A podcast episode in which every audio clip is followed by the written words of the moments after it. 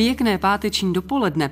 Líbí se vám masožravé rostliny a chtěli byste si je zkusit pěstovat? Tak pokud ano, dnešní zelené světy jsou jako stvořené právě pro vás. K pěstitelským radám přidáme počase opět pár zajímavých rad z oblasti biologické ochrany rostlin. No a jak je dobrým zvykem, přidáme ještě něco navíc. Pěkné páteční dopoledne přeje moderátorsky zahradnická dvojice Hanka Šuberová a Pavel Chlouba.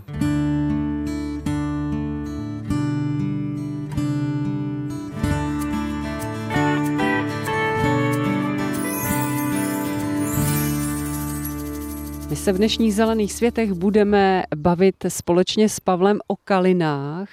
Já na zahradě osobně kalinu mám, Pavle, a je to něco nádherného a já myslím, že bychom měli o kalinách mluvit. Eh, pojďme si o nich nejprve něco říct obecně. Odkud vlastně kaliny pocházejí?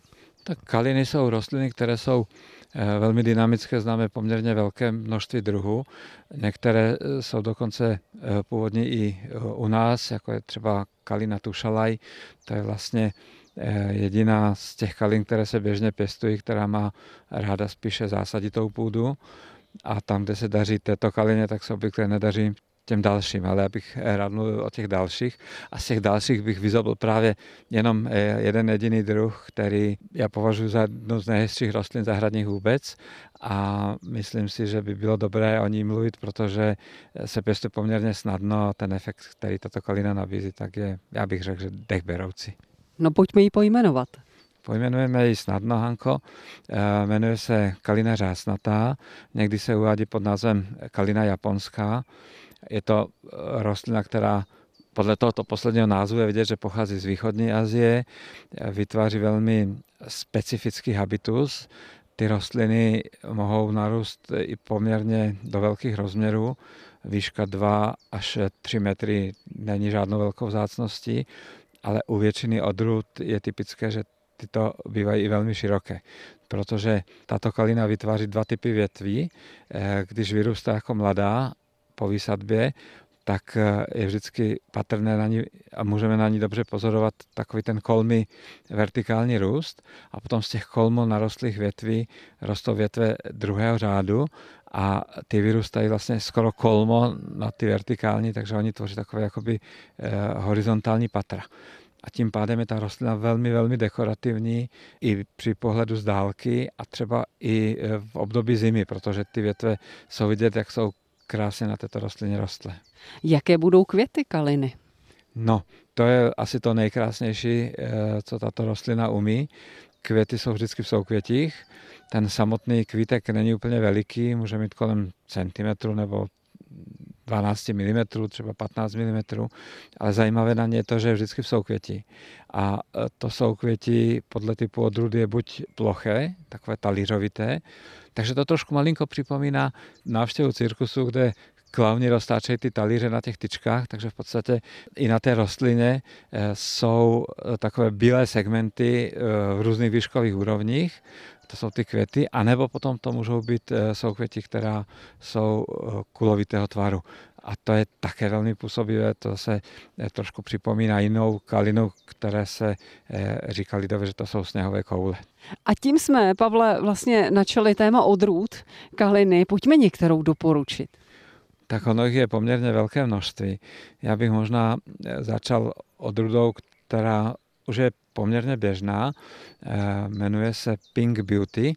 Celý jménem ještě jednou zopakují latinu té kaliny, aby ti, kdo by si chtěli sehnat, třeba aby věděli jak. Takže kalina řásnata, Viburnum plicatum a odrůda Pink Beauty. Eh, to slovo pink naznačuje nějakou růžovou barvu v těch květech, ale ty květy jsou v podstatě bílé barvy. Ale jenom okraj těch květů je takový jakoby lehce šmrcnutý růžovou barvou. Je to taková krajka, jako kdyby moc hezké, velmi elegantní, takové romantické květy jsou to. Takže toto je odrůda, která mě bere za srdce už dlouhou dobu, protože ta romantika toho květu je sice patrná až při pohledu zblízka, ale to my zahradníci chceme, abychom přistupovali k těm rostlinám a kochali se zblízka. Takže Pink Beauty jako jedna starší možnost a teď bych si ještě dovolil dvě takové eh, novější, které se objevují teprve v posledních letech. Které to jsou? Tak obě budou odrůdy, které mají kulovité květy, kulovité květenství. Ta jedna z nich se jmenuje Popcorn. Nevím přesně, jak to jméno mohlo vzniknout, ale to nesmírně elegantní kalina, která eh, vlastně má ten charakteristický růst těch vodorovných větví, ale když rozkvete, tak eh, vlastně po obodu celého keře se nacházejí krásná eh, soukytí bílé barvy, velmi elegantní. No a ta druhá? A ta druhá má vlastně velmi podobný habitus i tvar těch soukvětí, takže soukvěti zůstávají kulovitého tvaru, ale mění se trošku barva. Ta druhá odrůda se jmenuje rozace a vyznačuje se tím, že už když raší, tak je vidět ten červený pigment eh, v té rostlině na listech, takže to rašení je takové lehce do růžova. A když rozkvětají květy, tak ty květy začínají eh, v barvě zelené a potom přecházejí do barvy růžové. Takže ten eh, bílý aspekt tam zůstává trošku potlačený a naopak tam vyniká tahle ta růžová velmi dekorativní barva. Teď jsme možná někoho navnadili k tomu, aby si pořídil kalinu do zahrady a určitě udlá dobře. Už víme, že na ní budou potřebovat naši posluchači dostatečný prostor. Ještě možná stanoviště, Pavle, na které se hodí. Bude to spíše sluníčko nebo polostín? Co mají kaliny rády? Eh, kaliny mají rádi humozní půdu, hlubokou, eh, bohatou na živiny, pokud možno na slunném, ale nepříliš suchém místě. Takže slunné místo ve vlhku je optimum. Eh, kdyby třeba na tu kalinu dopadalo několik hodin stínu během toho dne, tak to nebude žádná velká katastrofa, pokud to eh, bude mít to sluníčko možnost vykompenzovat. A já bych se ještě, Hanko, vrátil na chvilinku k tomu eh, velkému vzrůstu těchto rostlin. To mnoho lidí vystraší, ale úplně zbytečně. Než ta rostlina doroste do té velikosti, tak to trvá mnoho let a za tu dobu je možné využívat i ten prostor vlastně v blízkosti té rostliny. Takže kdyby někdo vysazoval kalinu, nemusí hned nechat metr a půl na každou stranu volného prostoru, ale toto místo je možné využít třeba na pěstování nějakých úplně obyčejných levných trvalek, anebo si to místo nechat volné na jednoleté rostliny, které by se každý rok vysazovaly znovu a znovu do tolika místa, kolik ta kalina nabídne. A ona, jak bude růst a ty větve se budou rozšiřovat eh, na všechny strany od té centrální části, tak bude postupně vytiskovat ty rostliny, které tam byly vysazeny. Takže si myslím, že to je dobrá cesta, která vede k takovému jakoby milému způsobu zahradničení.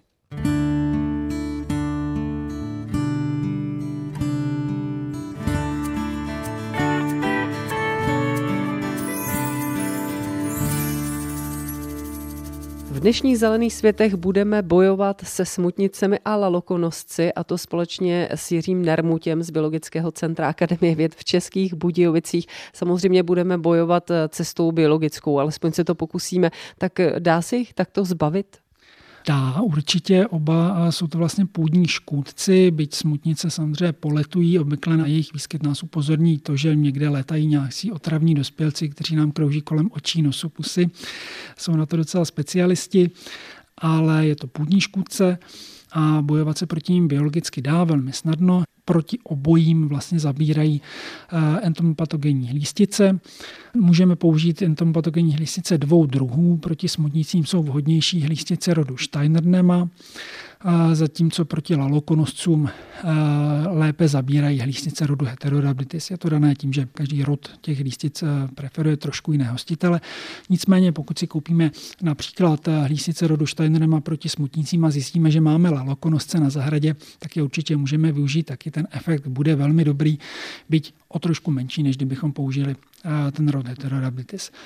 Druhá možnost, eh, jak se s nimi vypořádat, potom je ta, že eh, lalokonosce samozřejmě můžeme omezovat ve fázi dospělců nějakým eh, rostlinným postřikem, což ale nebude příliš efektivní. A co se týče smutnic, tak tam úplně nejlepší varianta je tedy netrápit se s hlísticemi, ale asi se naučit zalévat, protože smutnice mají rády převlhčené substráty. Obvykle na našich kurzech všichni tvrdí, že oni zalévají úplně správně a že to rozhodně nemají přemokřené, ale larvy smutnic se živí hyfami hub, které žijí v přemokřených substrátech vždycky, takže opravdu stačí nepřemokřovat půdu a pak smutnice nemají šanci.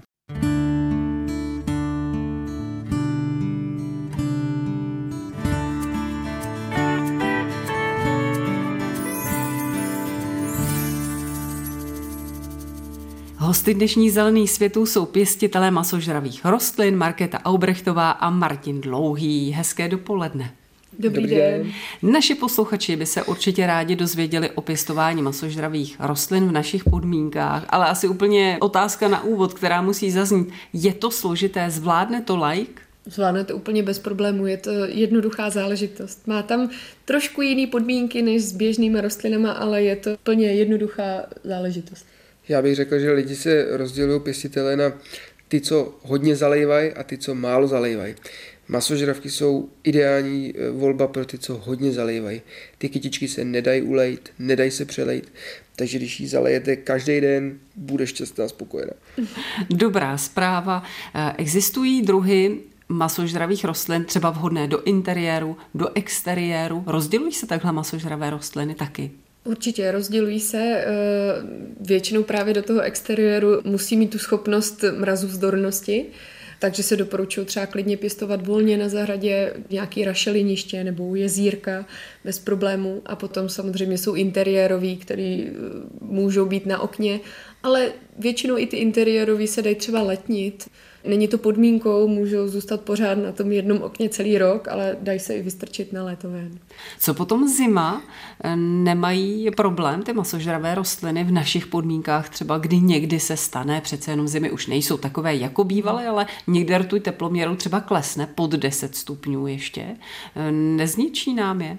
Tak ono, když se berou ty mrazuzdorný, tak my bereme mrazuzdorný druhy, které jsou schopný vydržet třeba minus 30. Jo, jsou to opravdu rostliny z hranic s Kanadou, které jako těm mrázím vůbec nevadí. Oni jsou to většinou pomaličku rostoucí rostlinky, protože investují právě do té schopnosti, té mrazuzdornosti, ale potom je nepřekvapí nějaký mrazík.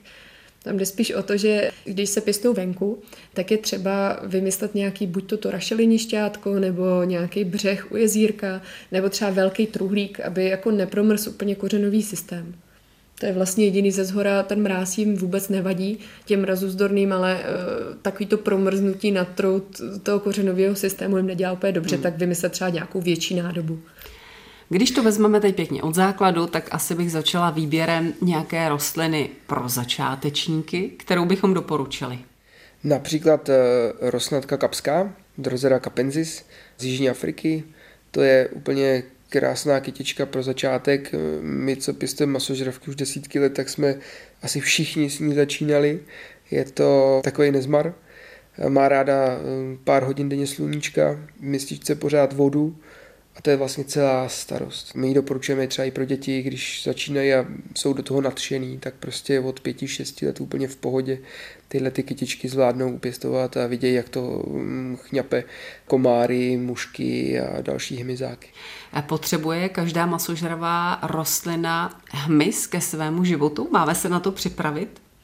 Oni právě masožravky jako takový ty terestrický, ne vodní, ale ty, co jsou v půdě normálně, tak uh, jsou na tom absolutně nezávislí. Ten hmyz nepotřebují k životu, rostou normálně standardně fotosyntézou jako jiná rostlina, takže nepotřebují za celý život potkat nějaký broučka nebo mušku ale dokážou samozřejmě, když ty místnosti mušky jsou, tak dokážou polapit, pochytit, ale nejsou na tom závislí. Mm-hmm. To je takový dezertík, který když máme je fajn a když nemáme, tak se vlastně taky nic nestane. Přesně tak, takový bonus navíc. Eh, jinak, jakou potřebují masožravé rostliny půdu? Potřebují eh, kyselou půdu, pěstujeme je v rašelině. Jen je potřeba, v rašelinách je velký rozdíl v kvalitách. Eh, my používáme vrchovištní bílou rašelinu, kterou si necháváme dovážet ze zahraničí jako jediný v Čechách, eh, protože máme zkoušení, že to v ní roste úplně nejlépe. Určitě není dobrý používat eh, klasickou rašelinu třeba od Třeboně ze Soběslavy černou. V té ty kytičky dobře neporostou. Mm-hmm.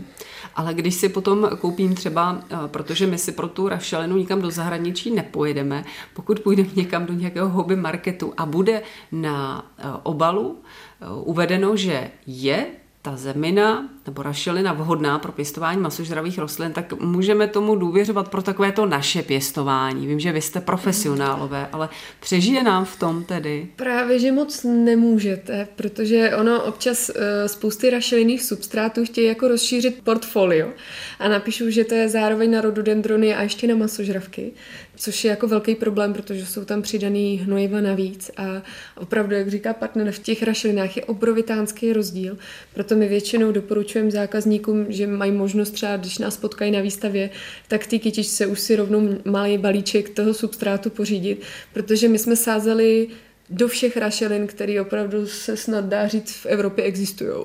A zkusili jsme to fakt do všeho a musím říct, že je v tom obrovitánský rozdíl. Oni tvrdí, že i dokonce i bílá rašelina, která by měla být jako, to je taky vrchovištní od jiné společnosti, povídali, že je to úplně ze stejné lokality kopaný, tak jsme to vyzkoušeli a umřelo nám kvůli tomu opravdu stovky rostlin.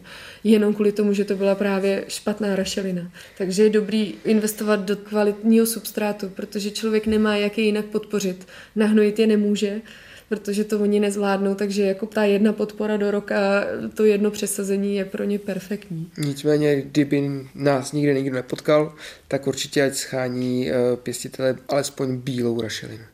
Eh, jak a čím budeme zalévat? Tak nejlépe je dešťovou vodou, ta je měkká. Pokud není dešťová voda, tak právě nějakou náhradou měkkou. Někdo využívá destilovanou vodu. Tam je potřeba říct, že jednou za čas ten květináček je potřeba prolejt klasickou vodou. Samozřejmě dá se využít i voda z vodovodu, která je třeba odstátá nebo převařená. Mm-hmm. Hnojit tedy nebudeme, pokud jsem dobře pochopila. Jak snáší přesazování masožravé rostliny? Tráví ho dobře? No, oni to právě milují. Když to člověk přesadí správně, což není nic těžkého, to správně spíše myšlený v tom, aby přesazoval do vlhkého substrátu.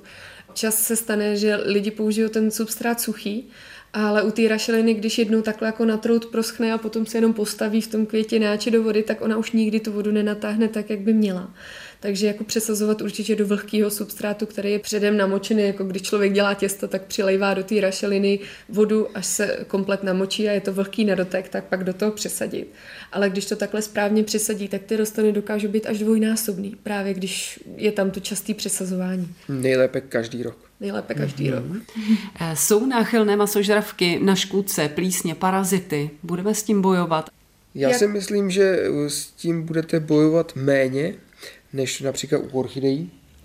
E, některé parazity oni dokážou i sami sníst, ty masožravky, ale samozřejmě pokud třeba například smutnic budete mít eh, doma hodně, tak eh, dokážou ty smutnice zlikvidovat i tu masožravku.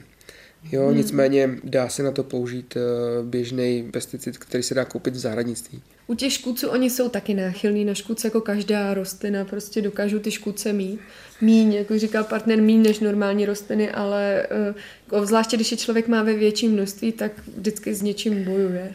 Bojuje. Chodí za náma lidi, kteří uh, chtějí vychytat mravence doma, Máme i kytičky na mravence, ale celý mraveniště vám nevychytají. Pak uh, i co chtějí chytit od stomilky například, tak to máme například právě ta rostnatka kapská, to je úplně specialista na odstomilky, to dokáže vylapat fakt opravdu hodně, hodně desítek mušek denně. Ale například třeba na smutnice nedoporučujeme. Hmm. Jaké stanoviště potom masožravé rostliny vyžadují třeba v tom domácím prostředí? Tady jsme říkali na okno, okenní parapet je ideálním místem. Určitě, vždycky to musí být okenní parapet. To každopádně, ať už je to rostlina sluníčkomilná nebo stínomilná. Ale pak je právě na výběru eh, lidí, co potřebují, protože samozřejmě je sortiment spousty rostlin, který zvládnou dokonce i přímý sluníčko od rána do večera, opravdu takový to vysmažený jižní okno, kde třeba jiné kytky budou umírat a budou mít popálený listy, tak masožravky jsou úplně ideální do těchto z těch podmínek.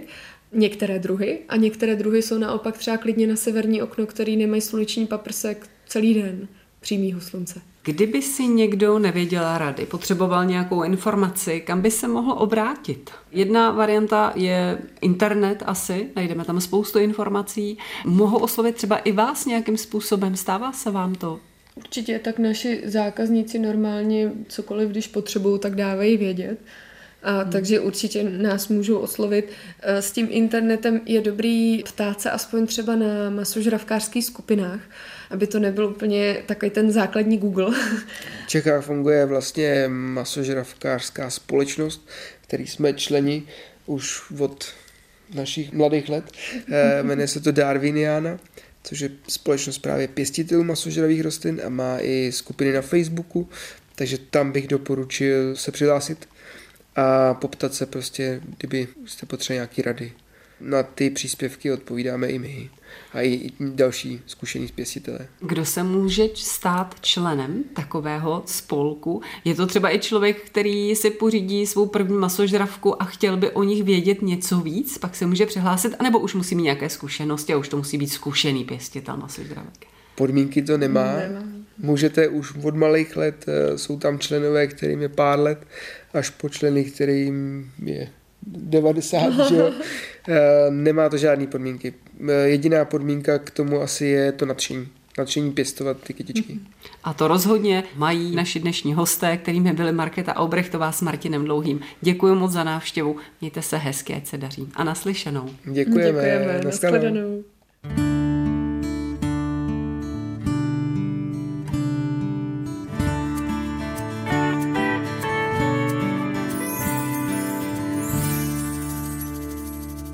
My jsme v loňském roce s Pavlem absolvovali cestu do Holandska, kde jsme eh, se vydali taky za orchidejemi do firmy, která se zabývala vlastně eh, šlechtěním eh, orchidejí a narazili jsme tam, Pavle, na pro nás celkem vzácnou věc, alespoň pro mě, pro mě osobně, pro vás ani tak ne, eh, byly to venkovní orchideje.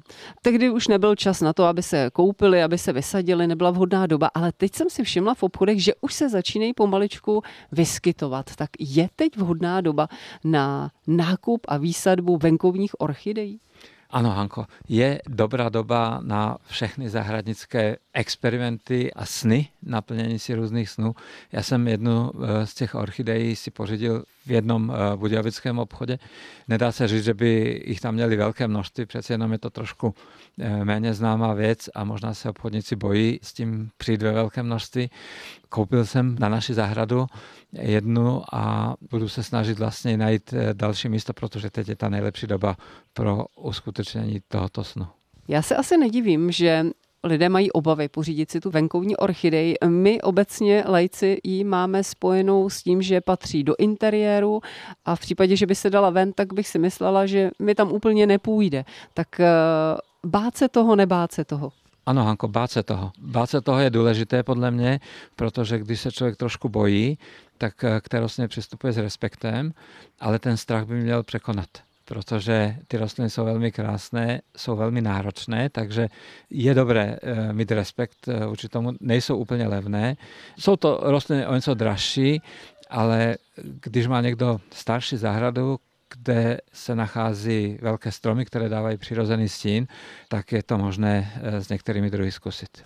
Vy odvahu máte a tak jste si ji pořídil. Která to je? My jsme si eh, před pár lety pořídili střevičník, eh, Cypripedium. Je to rostlina, jejíž jeden druh roste i v naší přírodě, sice velmi vzácně, ale roste, ale díky tomu, že se tam vyskytuje, tak víme, že to je rostlina mírného pásma.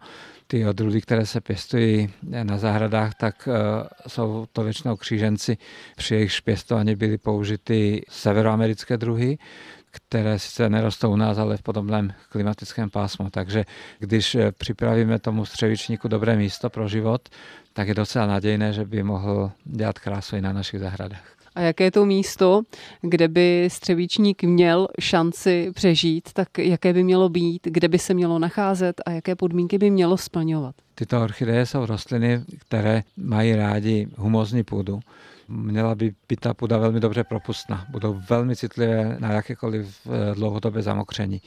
To je snad to nejdůležitější.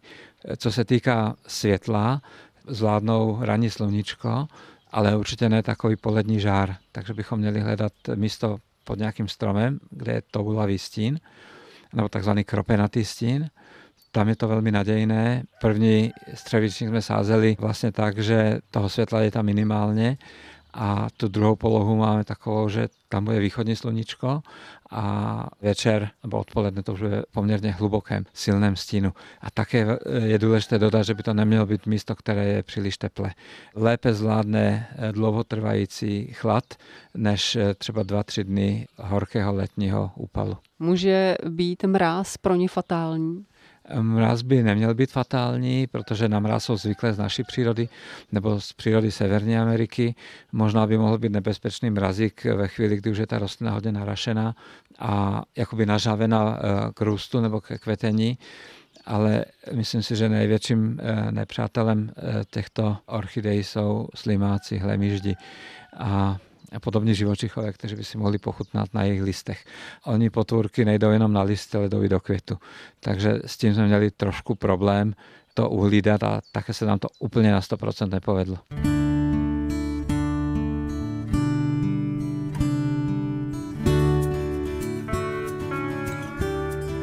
To už je z dnešních zelených světů všechno. Ještě připomenu adresy, jakými se s námi spojit. Můžete buď psát na český rozhlas u Třílvů 1 370 01 České Budějovice, možná pro vás bude jednodušší e-mail zelené svety zavináč cb.rozhlas.cz anebo zatelefonujte na 22 155 44 33. To je náš rozhlasový záznamník, na který můžete nadiktovat svůj dotaz. Příjemnější a veselější život s rostlinami vám od mikrofonu Zelených světů pro dnešek přejí Hanka Šuberová a Pavel Chlouba.